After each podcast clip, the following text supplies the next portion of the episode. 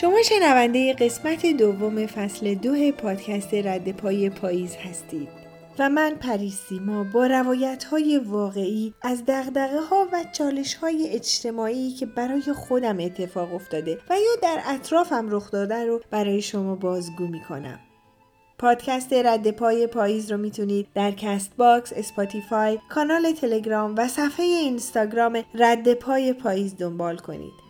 و اگه از قصه ها لذت بردید و یا نکته و پیامی جدید و در خور توجه دیدید به دوستانتونم معرفی کنید و منو رد پای پاییز رو منتدار خودتون کنید. امروز 20 ژانویه سال 2021 مصادف با اول بهمن ماه سال 1399 اول بهمن ماه. امان از دست بهمن. بهمن پسرمون نمیگم ماه بهمن رو میگم. بهمن ماه. راستی تا حالا پیش خودتون فکر کردی چرا وقتی ما اسم ماه ها رو روی بچه هامون می‌ذاریم مثل بهمن، آذر یا برگرفته از ماه مهر، مهرداد، مهران، مهرانه و غیره؟ خیلی زیباست و خیلی دوستشون داریم. اما اگه یه افغانستانی اسمش جمعه است یا چهارشنبه حتی توی سریال های تلویزیونیمون هم عنوان میشه و بهش میخندیم. کردید اون بنده خدایی که هنگام تولدش پدر و مادرش به هر علتی یا ایمان مذهبی یا اسم پدر بزرگ و یا هر دلیل دیگه ای اسم بچهش رو با شوق و ذوق جواد می‌ذاره. چرا باید مورد تمسخر من تو قرار بگیره؟ به مجموعه از بیعدالتی ها و بیادبی ها توی یه سریالی که تلویزیون ملیمون نمایش میده میخندیم. و به این فکر نمی کنیم که چند نفر از اطرافیانمون رو داریم آزار میدیم. اسم اسم دیگه کاملا سلیقه‌ایه. نمی‌خوام وجود بعضی از اسامی زیبا و تاثیرگذار رو در ادبیاتمون انکار کنم مثلا دوست خیلی خوش سلیقه‌ای دارم که اسم دختر هنرمندش رو کمند گذاشته خیلی زیباست به دل میشینه و مسلما خودش هم با افتخار اسمش رو بلند عنوان می‌کنه اما این دلیل نمیشه که ما به خودمون اجازه بدیم اسامی دیگر رو مسخره کنیم و بهشون بخندیم. شاید بد نباشه یکم عمیقتر به اطرافمون نگاه کنیم و حتی بهتر باشه زوایای دیدمون رو هر از گاهی بررسی کنیم. بگذریم بحث امروزم در مورد این موضوع نبود. این بهمن منو منحرف کرد. راستی نمی‌دونم الانم همینطوریه یا نه. اما زمان ما که مدرسه می‌رفتیم اول بهمن که می‌شد کتابا بسته می‌شد. دیگه هیچکی حال حوصله درس خوندن رو نداشت. دهه فجر که باید ده روز می بود بیسته فجر می شد و 20 روز مدرسه رو هوا بود. البته برای مدارس ما که تعطیلات زمستونی نداشتیم خیلی هم خوب بود. اما بگذریم. دوباره هاشیه پردازی کردم. امروز می‌خوام راجع به رویاها حرف بزنم. رویاهای دست نیافتنی. رویاهای دست نیافتنی که نباید ازشون دست کشید. رویایی که یه روز یا یه شب به خیالاتت اومده و ذهن و قلبت رو آلوده خودش کرده رو که نباید فراموش کرد. اصلا حضورش یعنی همه چیز. یعنی آغاز راه یعنی حرکت یعنی مسیر و در نهایت رویایی که به واقعیت تبدیل میشه. یه رویا ممکنه الان در شرایط حال حاضر دست نیافتنی به نظر برسه. اما با گذشت زمان که کلید همه معماهاست تبدیل به یه اتفاق لذت بخش بشه. البته اگه ازش دست بر نداری. مثلا فرض کنید اگر در سال 1997 یا حتی 2000 فالگیری کف دست منو نگاه می‌کرد و می‌گفت سال 2020 تو با کسایی که دوستشون داری در وین زندگی می‌کنی. حتی پول کفبینیشو هم بهش نمی‌دادم و می‌گفتم طرف خل شده یا چیزی تو سرش خورده و پرت و پلا میگه. یا مثلا اگه وسط جنگ جهانی دوم 1941 مرتازی پیدا می‌شد و می‌گفت سال 1957 اتحادیه اروپا با 6 کشوره. آلمان، فرانسه، بلژیک، ایتالیا، لوکزامبورگ و هلند تشکیل میشه و در سال 2016 27 کشور اروپایی عضو این اتحادیه است.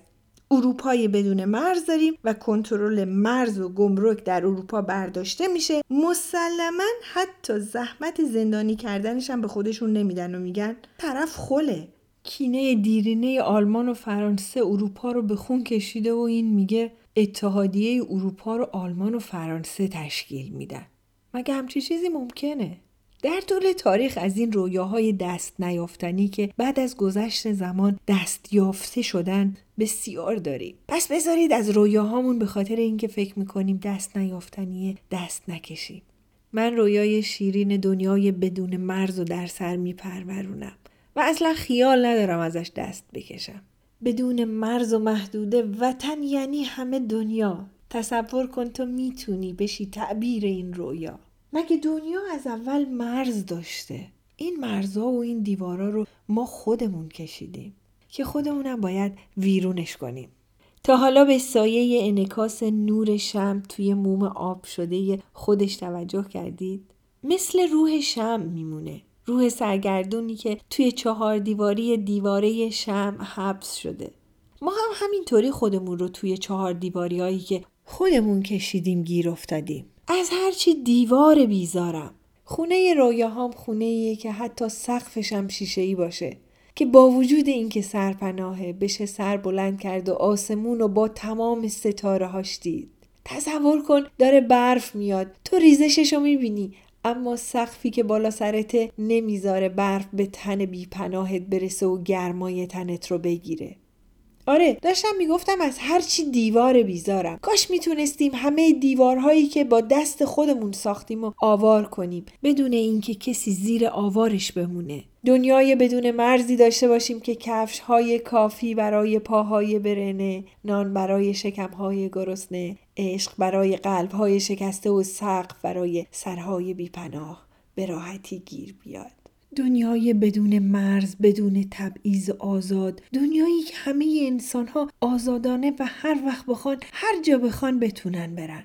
زمین اونقدر غنی هست که اگه بعضی آدما منابعش رو فقط برای خودشون بر ندارن همه انسان ها بتونن مرفه آزاد و دلخوش زندگی کنن. در واقع یه جورایی توی اروپای بدون مرز زندگی کردن همون رویای قشنگیه که میشه برای همه دنیا تصورش کرد. ممکنه نسل ما یا حتی چند نسل بعد از ما ازش محروم باشه اما از یه جایی باید شروع کرد. چرا این شروع از ما نباشه؟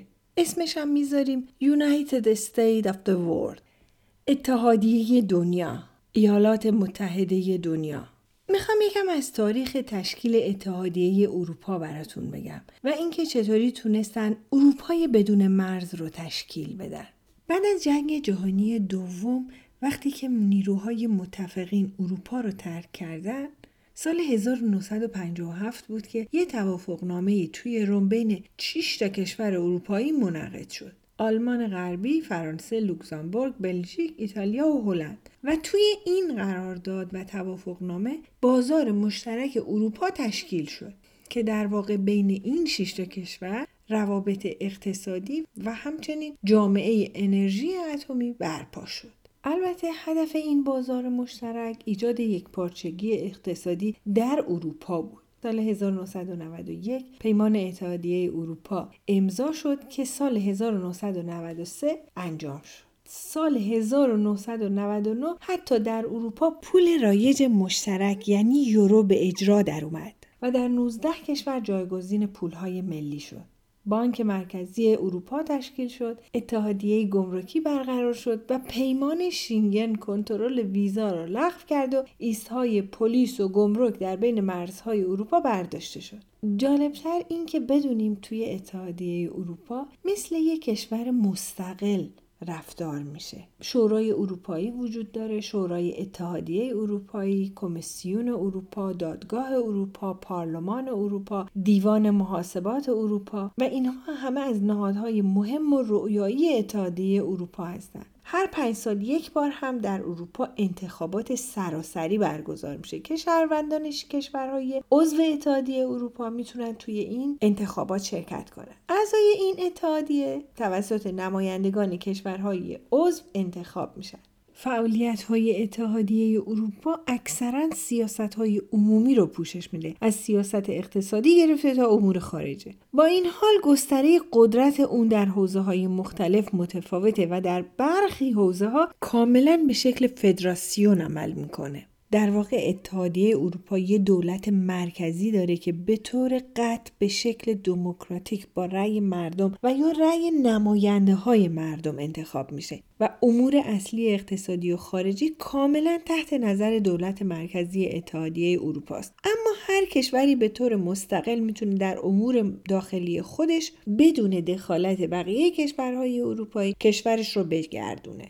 توی وین با یه خانواده که خانم فرانسوی و آقا انگلیسیه رفاقتی سخت صمیمانه ایجاد کردیم. به عنوان دو شهروند از دو کشور مختلف اروپایی که توی یه شهر دیگه اروپایی دارن زندگی می‌کنن تا چند وقت قبل هیچ مشکلی نداشتن. در واقع یه جورایی در اروپای بدون مرز زندگی می‌کردن.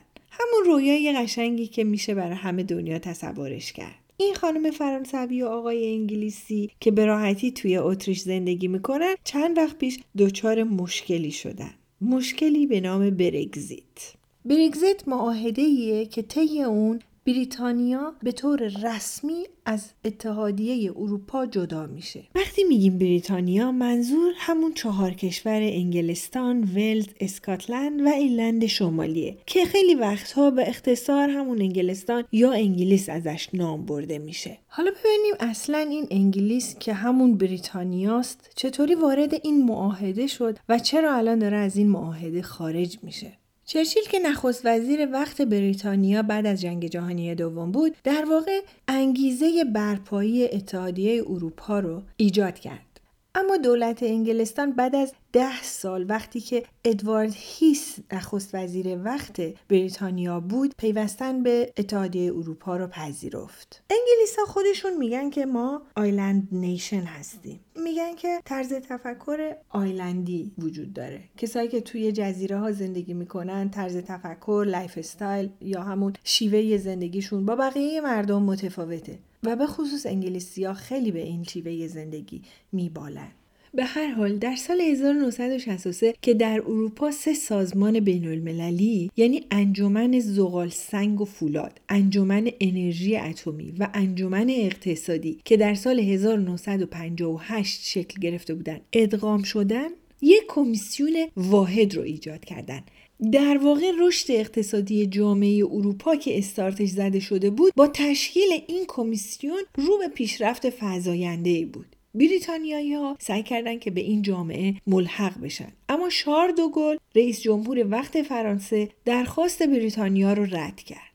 اما در سال 1974 که حزب کارگر بریتانیا برنده شده بود انگلستان رسما به جامعه اروپا پیوست در زمان نخست وزیری تاچر رهبر حفظ محافظه کار برای کاهش سهم مشارکت مالی بریتانیا در جامعه اروپا خیلی مبارزه شد. البته آخرین سهم مشارکت انگلستان در هفته 350 میلیون یوروه. مطمئنا این هزینه هزینه بالاییه اما مسلما رشد و شکوفایی اقتصادی در اروپا در سالهای گذشته اونقدر سفره وسیعی بوده که پرداخت این مبالغ قطره ای از دریا محسوب میشه و همینطور با رشد نئوناسیونالیسم و ارق ملی در تمام دنیا انگلیس هم که ید طولایی در وطن پرستی دارن شدیدا معترض پرداخت این هزینه سنگین به اتحادیه اروپا بودند. یکی از شعارهایی که قبل از بیرون اومدن از اتحادیه اروپا بسیار عنوان می‌شد این بود که باید کنترل کشورمون رو خودمون در دست بگیریم. انگلستانی که زمانی تمام دنیا رو کنترل می‌کرده الان نباید از بروکسل که مرکز اتحادیه اروپاست دستور بگیره. یکی دیگه از مسائلی که انگلیسا رو دچار ضعف نفس کرده بود ماجرای ماهیگیری توی آبهای بریتانیا بود. که بعد از ورود به اتحادیه اروپا 80 درصد از آبهای بریتانیا در اختیار کشورهای دیگه اروپا قرار گرفت و احساسات ماهیگیرهای انگلیسی رو جریه دار کرد. با وجود اینکه اونا سالها بود دست از ماهیگیری کشیده بودن و عملا ماهیگیری در این جزایر منفعل شده بود ولی می‌گفتن خودمون ماهیگیری نمی‌کنیم نمی‌خوام بقیه هم بیان توی آبهای ما ماهیگیری کنن طبق قانون مجلسه که برای تغییر قوانین در بریتانیا تصمیم می‌گیره و معتقدن که مردم به نمایندگانی که بهشون اعتماد دارن و در مسائل سیاسی خبره هستن رأی میدن و اونها می‌تونن قانون صحیح رو تصویب و به اجرا برسونن. اما در مورد برگزیت دیوید کامرون اومد برگزیت رو به رفراندوم گذاشت. اتفاقی که خیلی کم در بریتانیا میفته در سال 2016 دیوید کامرون برگزیت رو به رفراندوم گذاشت و با 51 درصد برگزیت رأی آورد. یعنی 51 درصد مردم رأی دادند که انگلستان از اتحادیه اروپا خارج بشه. از طرف دیگه برگزیت فقط در انگلستان و ولز رأی آورد و در اسکاتلند و ایرلند شمالی رأی نیاورد. یعنی اینکه مردم این دو کشور می‌خوان در اتحادیه اروپا بمونن و از منفعتهاش برای شهرونداشون استفاده کنن. و این خودش خطر جدی برای تجزیه بریتانیاست. اما مسئله ای که این پشت نهانه اینه که به قول این دوست انگلیسی ما یکی مثل ایشون که 25 ساله از انگلستان خارج شده حق رأی نداشت. چون طبق قانون اساسی بریتانیا هر شهروندی که بیشتر از 5 سال از کشور خارج باشه نمی‌تونه در رأی گیری ها شرکت کنه. حق دخالت نداره. اما این موضوع به خاطر اینکه دقیقا مربوط به کسایی بود که خارج از انگلستان زندگی می‌کنن و در اتحادیه اروپا زندگی می‌کنن باید به اینها اجازه داده می‌شد که در این رفراندوم شرکت کنند. این رفراندوم یه رفراندوم خاص در مورد ملحق بودن یا بیرون اومدن از اتحادیه اروپا بود و تمام کسانی که در اتحادیه اروپا زندگی می‌کنند و شهروند بریتانیا هستند میباید رأی می‌دادند که ندادن به هر حال برگزیت برنده شد و اقدامات خروج بریتانیا از اتحادیه اروپا داشت انجام می‌شد. درست یک سال بعد از پیروزی برگزیت 5 درصد تولید ناخالص ملی انگلستان یا همون بریتانیا کاهش پیدا کرد. که این خودش نشون میده که خروج بریتانیا از اتحادیه اروپا چه تاثیر منفی می‌تونه روی روند اقتصادی این کشور داشته باشه.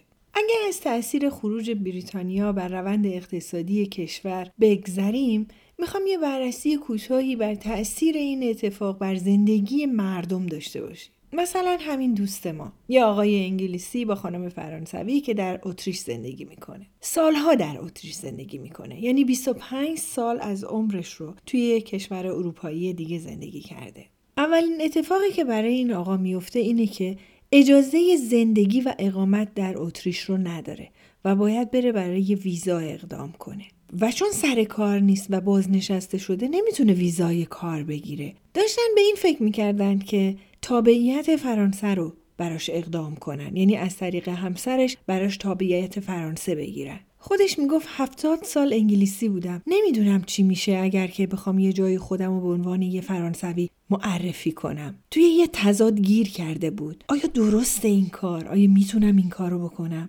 و از طرف دیگه آیا دولت فرانسه حاضر میشه که به من ملیت و هویت فرانسوی بده؟ اصلا چرا باید این اتفاقا بیفته؟ شدیدا با خودش درگیر بود. اما از طرف دیگه خوشحالم بود که به بچه‌هاش در بعد تولد هویت هر دو ملیت رو داده. و می‌گفت اگه این کارو نکرده بودیم معلوم نبود الان چه به سر زندگیشون میاد. از اونجایی که هیچ کدومشون نه تو فرانسه زندگی می‌کنن نه تو انگلیس. چطوری آواره می‌شدن؟ سوالی گنگ و بی جواب بود. تازه این مشکل همه جوانای اروپایی که توی کشورهای مختلف مشغول درس خوندن یا کار کردن هستند. همین رفیقمون می‌گفت 75 درصد از کارگرای ساختمانی توی انگلستان از کشور لهستانن که معلوم نیست چه به سرشون میاد و از همه دردناکتر قضیه دانشجوهاست دانشجوهایی که از کشورهای اتحادیه اروپا به انگلستان برای تحصیل می‌رفتند مثل خود انگلیسیا شهریه ورود به دانشگاه رو پرداخت می‌کردن. که تقریبا یک سوم و در بعضی رشته حتی یک چهارم شهریه که برای خارجی های در نظر گرفته شده. که خودشون بهش دمستیک فی میگن. اما در این صورت خیلی از دانشجوها که توان پرداخت شهریه دانشگاه رو ندارن مجبور برگشتن به کشورشون میشن. تازه ویزای تحصیلی چی میشه؟ و حتی اگه برگزیت در این مورد خاص یعنی تحصیل نخواد اجراشه متوجه هستید که چه شیر تو شیری به پا میشه؟ اصلا چرا باید اینجوری شه که نصف نیم کاره انجام شه؟ وقتی از این دوستمون پرسیدم که چرا مردم توی رفراندوم به برگزیت رای دادن می‌گفت مردم اصلا نمی‌دونستن چه اتفاقی قراره بیفته. می‌گفت در سفر آخری که به انگلیس داشته از هر کس میپرسیده چرا به برگزیت رأی دادید و براشون توضیح می‌داده که بعدش چه اتفاقی داره میفته آخر کار می‌گفتن آه چه بد ما که نمی‌دونستیم اینجوری میشه. گروه های موافق برگزیت با شعارهای ناسیونالیستیشون مردم رو تحریک کردن و, و گروه های مخالف هیچ تلاشی نکردن که مردم رو از اونچه که در حال رخ دادنه آگاه کنن و در عین راحتی خیال قافیه رو باختن بعدش هرچه زار زدن دیگه فایده نداشت خواست مردم باید به مرحله اجرا در می اومد. هیچ وقت نباید فراموش کرد که همیشه باید بستر جامعه و عموم مردم برای تحولات آماده باشند. انتخاب تصمیم صحیح از طرف مردم همیشه با آگاه سازی که منجر به شعور اجتماعی میشه اتفاق میافته. البته مشکل این دوست ما هم ختم به خیر شد. تقاضای اقامت دائم در کشور اتریش رو به وزارت کشور داد و دولت اتریش با شرطی و شروط ها بهشون اقامت دائم اعطا فرمودند. حالا جالبه بدونید که شرطی و شروط ها چی بود. این بود که این آقا بیمه و مالیاتش رو مثل یه شهروند اتریشی به دولت اتریش پرداخت کنه نه مثل یه شهروند انگلیسی به دولت انگلیس. حالا می‌خوام برگردم به اون رویای دست نیافتنی که قرار دست ازش بر ندارم. دنیای بدون مرز. با تمام این تفصیلات درسته که باید بستر جامعه رو برای تحولات آماده کرد. چون اگر این آماده سازی ها نباشه یه اتفاقی مثل برگزیت همه چی رو خراب می‌کنه. اگه قدرتی برای آماده سازی جامعه ای که توی آینده قرار به دنیای بدون مرز تبدیل شه بهم می‌دادن از مدارس شروع می‌کردم. در تمام مدارس نقشه جهان بدون مرز رو بر در و دیوارها میکوبیدم و به همه معلم اعلام می‌کردم که بدون مرز شدن دنیا رو برای بچه ها توضیح بدن و رؤیاش رو تو کلشون فرو کنن و خلاصه افکارشون رو آماده کنن. توی پروتکل های آموزشی قرار می‌دادم که هیچ کس حق نداره اعلام کنه که کجاییه چه مذهبی داره و از چه نژادی اومده اینا رو به عنوان موضوعات شخصی که به جامعه ربطی نداره جا مینداختم در مدارس تعلیم برابری جنسیتی و نژادی آزادی اندیشه و بیان رو برای بچه ها از ابتدا شروع می کردم. تعلیم و تربیت رو در کنار هم پیش می بردم و با تعلیم علم جغرافیای ناحیه‌ای و منطقه‌ای نه کشوری و دولتی به تربیت آزاداندیشی و برابری می پرداختم. در کارت های شناسایی محل تولد فقط اسم شهر ذکر می شد و ملیت رو از هویت بر می داشتم و دوباره تکرار می کنم بدون مرز و محدوده و تن یعنی همه دنیا تصور کن تو می‌تونی بشی تعبیر این رویا.